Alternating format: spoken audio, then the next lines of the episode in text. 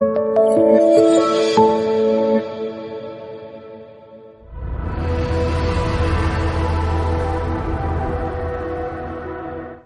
afternoon.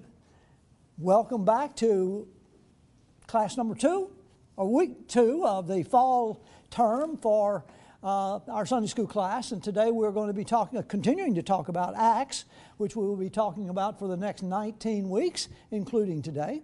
But uh, today we're going to be entering into the book of Acts itself. We'll be doing chapter one. And uh, which sort of sets the stage for what is going to happen in Acts, uh, which is nothing more, as I mentioned last week, is nothing more than a continuation of the book, book of Luke. Uh, so we'll get started on that. I don't believe it's, I'm going to take an excessive amount of time today. I hope not, for your sake. Uh, I, I should be able to get through this within the allotted thirty minutes, no problem at all. Before we get started, let me say prayer.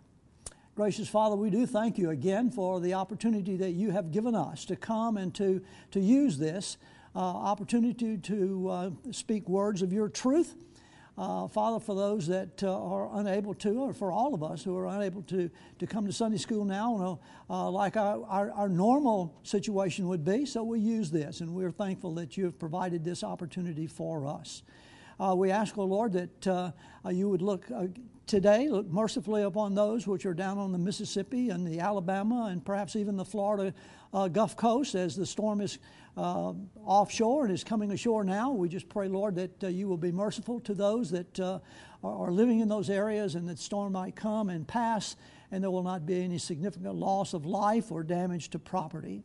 Uh, we also uh, ask, Father, that you would be with uh, this country, the leadership of this country, as it faces an unbelievably myriad uh, number of tasks and crises of one kind or another, or at least uh, uh, things which uh, we have, uh, specifically evil men, have turned into crises. And so, Lord, we ask that you would over superintend all of that, and, and you provide us with leadership will will help us to navigate these situations. Uh, and that we will come out as a stronger and certainly a better people for it. Uh, again, now be with us as we look to your word of truth, as we look to the book of Acts, uh, your witnesses to the world. In Jesus' name we pray. Amen. All right. Uh, as I said, we're going to be in chapter one. In chapter one, uh, the beginning in Jerusalem. Uh, as you will remember, we talked last week a little bit about the last chapter in the book of Luke, uh, where he sort of gave the uh, sort of a, a, a prologue. Uh, well, I guess it would be an epilogue to Luke, but it was a, a prologue for Acts. So let me read the first uh, couple of verses, and, and uh, the first three verses, as a matter of fact, Acts one, one through three. Uh, it says, "The former account I made, O Theophilus, of all that Jesus began to do and teach, until the day in which he was taken up, after he, through the Holy Spirit, had given commandments to the apostles whom he had chosen, to whom he also presented himself alive after his suffering by many infallible proofs, being seen by them during forty days and speaking of the things pertaining to the kingdom of God." So the, he is, uh, Luke has, has given a, a, a very similar prologue to the book of Acts that he gave in the book of Luke. If we turn over to the book of Luke, you'll see a very similar kind of an introduction to Luke. The first three verses there says, "Inasmuch as many have taken hand to set in order a narrative of these things, which have been fulfilled among us, just as those who from the beginning were eyewitnesses and ministers of the word delivered to you to us, delivered them to us. It seemed good to me also, having had perfect understanding of all things from the very first, to write to you an orderly account, most excellent Theophilus, that you may know the certainty of those things which you were instructed." One of the first things that you notice there in this prologue, of course, is the name Theophilus. Theophilus was a, a, a sort of a, um, I guess, a mystery to many people. Uh, both then and even now, as we look at the Scriptures, we look at Theophilus and we wonder, well, who was this person? Because he's mentioned only here in uh, in Luke and in Acts, as uh, but there's no identity, no no information given about him. Most of the speculation, even though we don't know for sure, but most speculation is that Theophilus was a, a Roman official. He was a Gentile, he was a Roman official, and he obviously was a believer in Christ. And so it's it's theorized anyway by, by commentators and historians, uh, religious historians, that Theophilus uh, became a benefactor for not only Luke, but perhaps for others uh, who were the apostles also. Obviously, someone, a person of means who was able to provide not only the, the financial resources for uh, for Luke and perhaps others to do uh, what they needed to do in the in the uh, in their apostleship. And so Luke is trying to keep this person abreast of what's going on in the development and the expansion of the new church. The other word that you see there in the very beginning is the word apostle. And apostle is just a, it's a Greek word which means commissioned one. Uh, we'll, we'll talk a little bit more about apostles later on and exactly what constitutes apostles and what does not.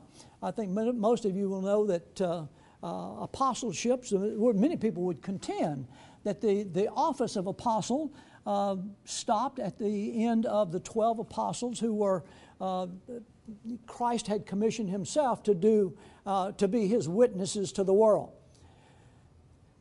The promise of the Father in Luke twenty-four, forty-nine through fifty-one, and also in Acts one through four and five, if we look at those two verses. And said, and here he says, and being assembled together with them, he commanded them not to depart from Jerusalem, but to wait for the promise of the Father, which he said, you have heard from me.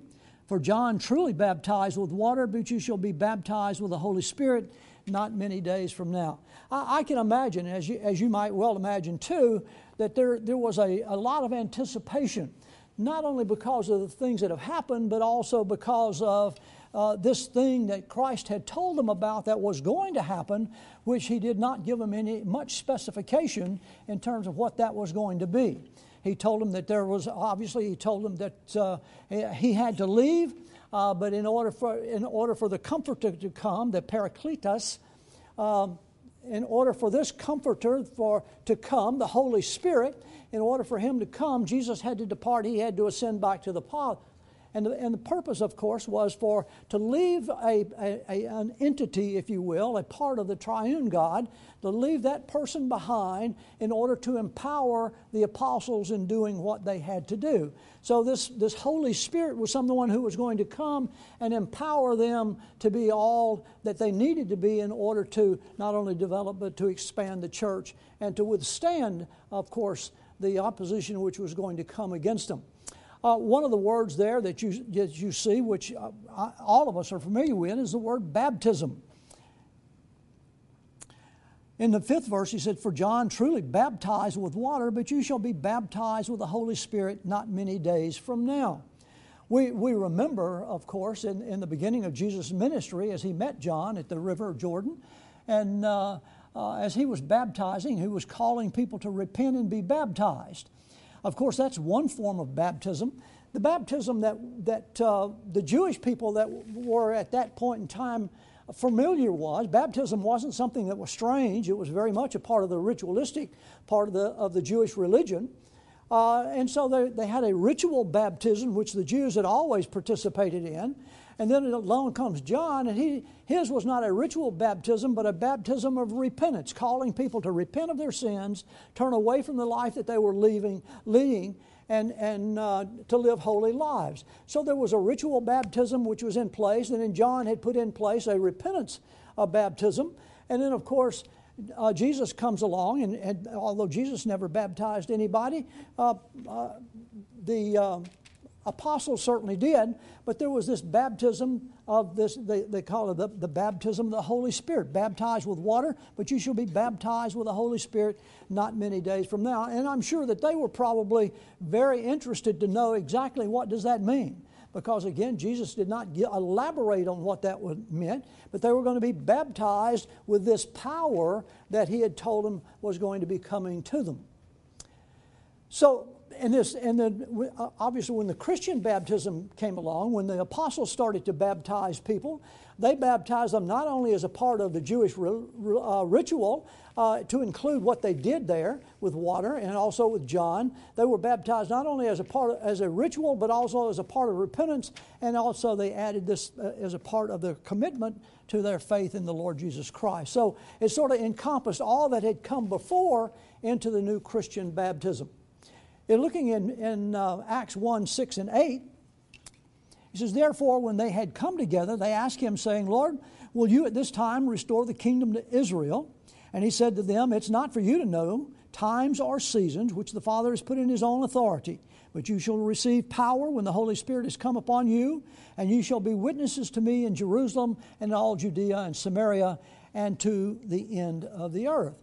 And so Jesus is telling them, of course, in, in, in answer to their query, which is kind of like, you know, you're on a long trip when you were small, you ask, you kept asking your dad who was driving, or, or, or perhaps your mom, is, are we there then? Are we there with? And of course, the apostles were looking for that day, because in the back of their mind, they still had not fully assimilated the idea that Jesus uh, was going to go away, and that uh, when he went away, he was going to come back and establish his kingdom on earth. They didn't see this Jesus going away and staying away. Uh, they thought, as, and even as they said then, you know, the end is near. That was a common phrase. Even in the beginning of the early church, the end was near. And that's one of the reasons that they, they were so quick to begin to, to uh, uh, collectively or communally use property and stay with one another and, and share food and that kind of thing. Because their idea was that the kingdom of God was going to come back. Jesus was going to come back and establish his kingdom here on earth. And so they were very anxious for all of these things to get underway. And so they, are we there? Is the kingdom at hand? And of course, Jesus gave uh, what he often did with the disciples. He gave something of an evasive answer. It's not, it's not for you to know. He didn't answer the question, although he, it was a legitimate question that they asked. He did not give them a, a straightforward answer to their query. Obviously, he, he's coming back. He made that abundantly clear, and even the angels during his ascension made that abundantly clear. He's coming back, but he was not uh, coming back immediately to restore the, uh, the kingdom of Israel. What he did was to let them know what their function was going to be. As he said that you shall receive power from the Holy Spirit has come upon you, and you shall be witnesses to me in Jerusalem and Judea and Samaria and to the end of the earth. You know, the, the uh, obviously, m- most of you certainly know when he talks about uh, in Jerusalem and Judea and Samaria, that those are all, okay, well, we know where those are. They're in some proximity to Jerusalem, so those you're going to go out and be witnesses there. But uh, when he says to the end of the earth, uh, we, the vision that we would go would have in our mind, well, he's going to go to every inhabited corner of the earth where there is a population, and we're going to have mission trips there and that kind of a thing. Well, that's not entirely what he meant when he said to the end of the earth. To the end of the earth was a common uh, phrase that was used during that first century.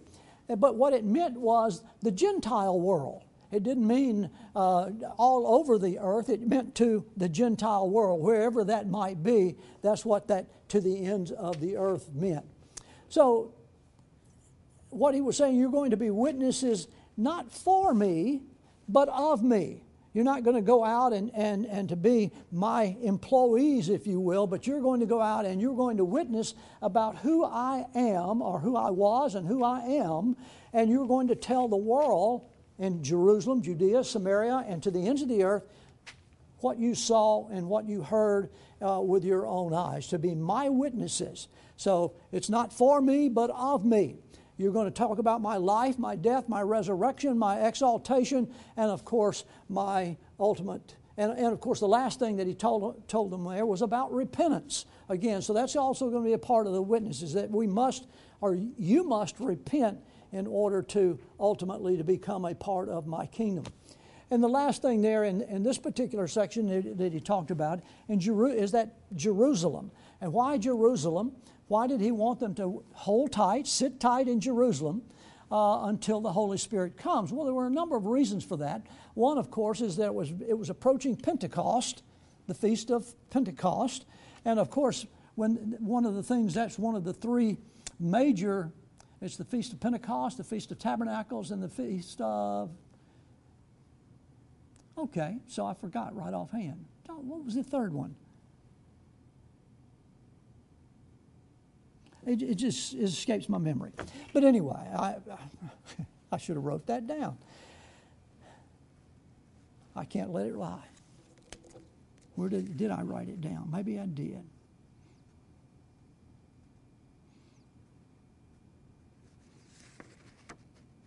I did not.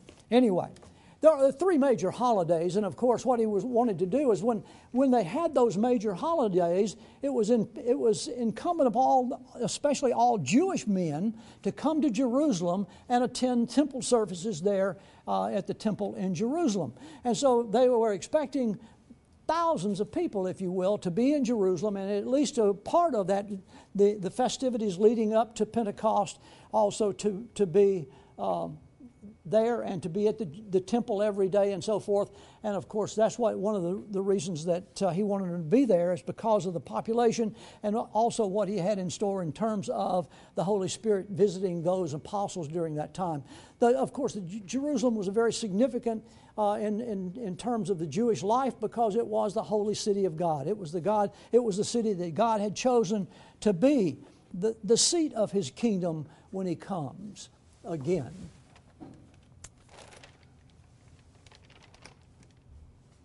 Ray, did you think of what that other feast was? I can't either. I, I, it bothers me. Okay. Continuing it, in the Ascension is on uh, Acts one, nine through eleven. He says, "Now when he had spoken these things, while they watched, he was taken up, and a cloud received him out of their sight.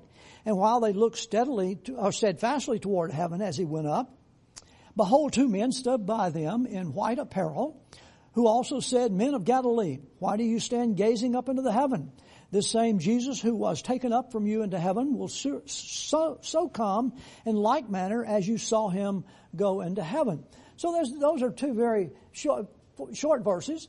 Uh, uh, as, as Jesus, even as he was speaking to his disciples, he started to ascend, if you will, or be drawn heavenly up into a cloud, carried up into a cloud, and the cloud received him.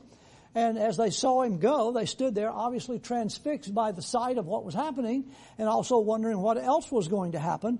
And as they stood there, even after Jesus had disappeared into the cloud, uh, they stood there looking to see if anything else was going to happen. And of course, that's when the, the sight of the two men who were dressed in white, they were angels, uh, spoke to them and said, "Why don't, why, why are you standing around here looking into the sky? You need to get on back to Jerusalem like he told you to." Uh, And he's going to come again in like manner. Now, in other uh, in other parts of the gospel where they have the ascension talked about, uh, one of the things it doesn't uh, it does say is that uh, he doesn't he doesn't give them that the the idea that it's going to happen right away. As a matter of fact, the, quite the contrary was true.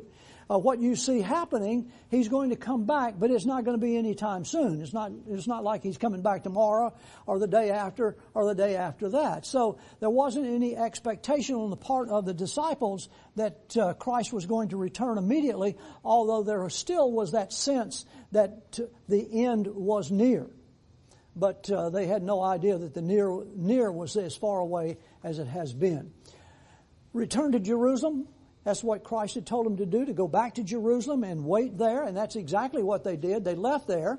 And it was about, uh, uh, oh, I guess from, from where they were uh, to back to Jerusalem was not a very far distance.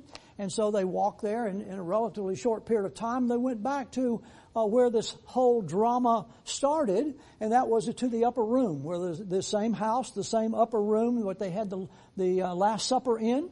Uh, obviously, it was a very big room because, uh, judging by the scripture here, it talks about, uh, at verse thirteen, he says, "And when they had entered, they went up into the upper room where they were staying.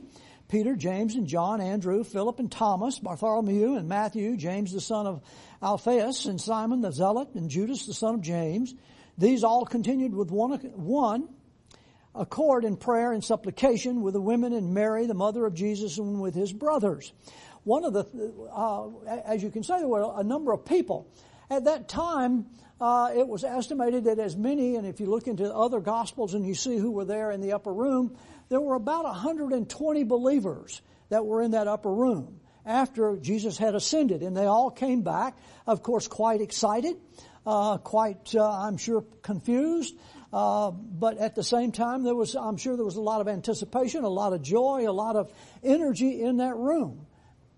Uh, one of the things that uh, it, it's it's fascinating to, to when you look at all of the people that were there and you try and identify them and what happened to them after that, Uh, one of the things that's uh, many of them who were in that room went on to be mentioned in other books of the uh, of Scripture, uh, later uh, that to be included not only in Paul's epistles but uh, in other places too, uh, and, and and playing parts in this development and expansion of this new faith. But there were also some people there who uh, were never mentioned again. Uh, perhaps the most significant of whom was Mary, the mother of Jesus. Her name was mentioned as being in the upper room. Uh, his his brothers were there also. Of course, they, they played a significant role in the further in the development and the expansion of the kingdom. Uh, but Mary was never mentioned again in all of Scripture, it just as being there present uh, in the upper room there. And of course, what they did was to pray. They were they were uh, continually in prayer, uh, praying not only for the coming of the Holy Spirit, but also uh, praying to be of one mind in this new, uh, you, you might refer to it as an adventure, this new undertaking, this new commission by God, by Christ Himself of what their life was going to be like, and certainly in the near future and perhaps even in the distant future. And of course, they had no idea what the distant future was going to hold for them. Now, one of the main things that they had to do, and of course uh, uh, they felt like they had to do it, was to replace Judas, who had, of course, been uh, uh, had some some folks would or, or some uh, in commentaries would say Judas hanged himself. Uh, scripture seems to to indicate anyway that that somehow in this field of blood that he was Uh, found in, that he had somehow the, all of the evil inside him had burst. He had burst open, and uh, he laid in uh, in the field. Uh, so there's a, there's a little bit of confusion about exactly what transpired with Judas in terms of after he left uh, the Garden of Gethsemane and where he went after that, and uh, then what his ultimate demise was. But but but it's safe to, to say that that Judas had a very uh, unenviable uh, demise there.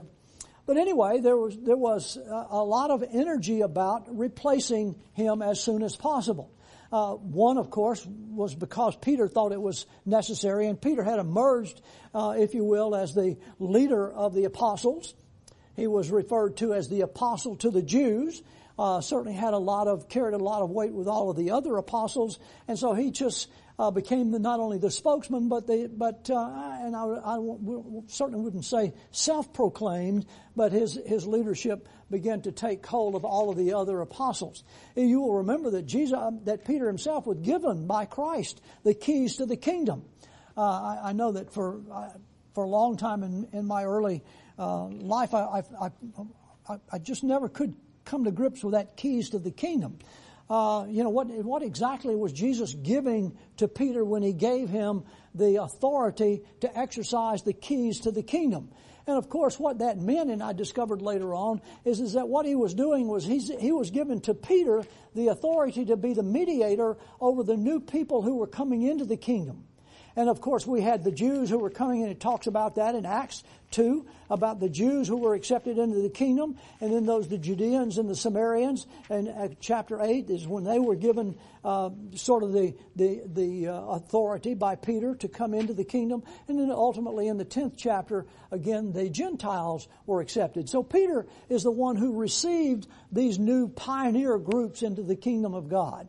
Uh, One of the things that happened in, in Acts ten forty-four, just as soon as the, the authority has been given for Gentiles to be accepted into this new Christian faith, is that there was a, a sign from heaven, uh, a confirmation by the Holy Spirit that what had been done had been done in names of in the name of giving the keys to the kingdom, and that they had been awarded as as uh, God had and in Christ had, had expected that they would be.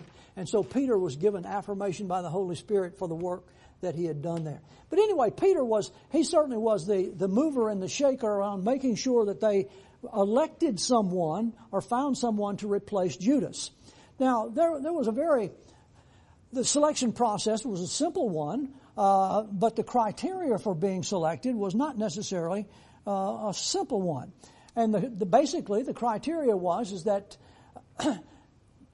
if you were going to be selected as an apostle, you had to be someone who was with Jesus from the very first time he began his ministry until he ascended into heaven. That means you would have had to have been with him when he was baptized by John. You would have had to have been with him when he performed all of his miracles and all, you know, and all of the places he went and all the significant events that he he was uh, uh, did things in. So you had to be an eyewitness to Jesus from the beginning of his ministry to the end of his ministry. Uh, as you might imagine, uh, although there were many people uh, who probably were regular followers of Jesus, uh, there were very few people uh, who could say, I was there at the beginning and I was there at the end. As a matter of fact, there were only two people uh, who, who the apostles determined to be uh, able to meet that basic criteria, that fundamental criteria of having been there from the very beginning to the very end, and, and was as a witness to Christ and his ministry. One of them was Joseph, uh, who was had a, he was also called Barsabbas, who was which means son of the Sabbath, and then the, the other one was Matthias. Uh, Matthias is an interesting individual. He's kind of like, you know, you, you see a lot of. Uh, You, you hear a lot of, about people in church. You know, you know them. You know exactly who they are, uh, and they're just about at everything. You know, at family night supper, they're at church every Sunday. That you know, if there's a, a any sort of a special event, they're always there. But they just don't make a lot of fuss. And that's kind of like Matthias was. Matthias was there for the whole thing, the whole nine yards. But Matthias wasn't one of those people who really stood out as being. being exceptional or different or in some way outstanding. But he met the criteria. And then, of course, the, the, the other part was that Peter had decided, and the apostles agreed, that they would select that third, that twelfth apostle by casting lots, which was a very common thing to do. It almost, you know, we might call it drawing straws, or it might be, uh, you know, you pick a, pick a number between one and three or whatever it might be. And, and, but that's theirs was casting lots. And what G, what he did was to they they either had two stones, and I and I didn't see anywhere where they definitively said exactly how it happened. But anyway, as they cast lots, their idea was, their premise was that whoever God wanted to be was going to win. Uh, it wasn't going to be somebody that God didn't want to win. And so they put two stones, one of them to represent Matthias, one of them to represent Joseph, put them in a can, shake them up, threw them out on the ground. They probably didn't have cans. They maybe put them in a clay jar. But they threw them on the ground, and, of course, Matthias is the one who won. Uh, again, uh, he was one of those people that you never heard from again. He was he, he was never heard from again in terms of Scripture. Matthias just sort of blended into the background. I'm sure he was there. I'm sure he particip- participated in the in the uh, Uh, development and the expansion of the church, but again, he wasn't one of those people who caught the attention of the writers of the other uh, books of the New Testament, so his name did not appear again. Uh, there, were, there were some people, and, and of course, even today, I'm sure there are people who, who wanted to know, well, why, why couldn't they have chosen Paul? Paul was chosen an apostle later on, or he became an apostle later on based upon his experience with Christ uh, on the road to Damascus, but he was not qualified based upon the restrictive criteria that was originally established by Peter for choosing the twelfth apostle. And finally, let me let me read very quickly here these, these last few verses for the process that took place. I should have done that, but I, I did not. I was too anxious to, to talk about it. In the, ver- the sixteenth verse...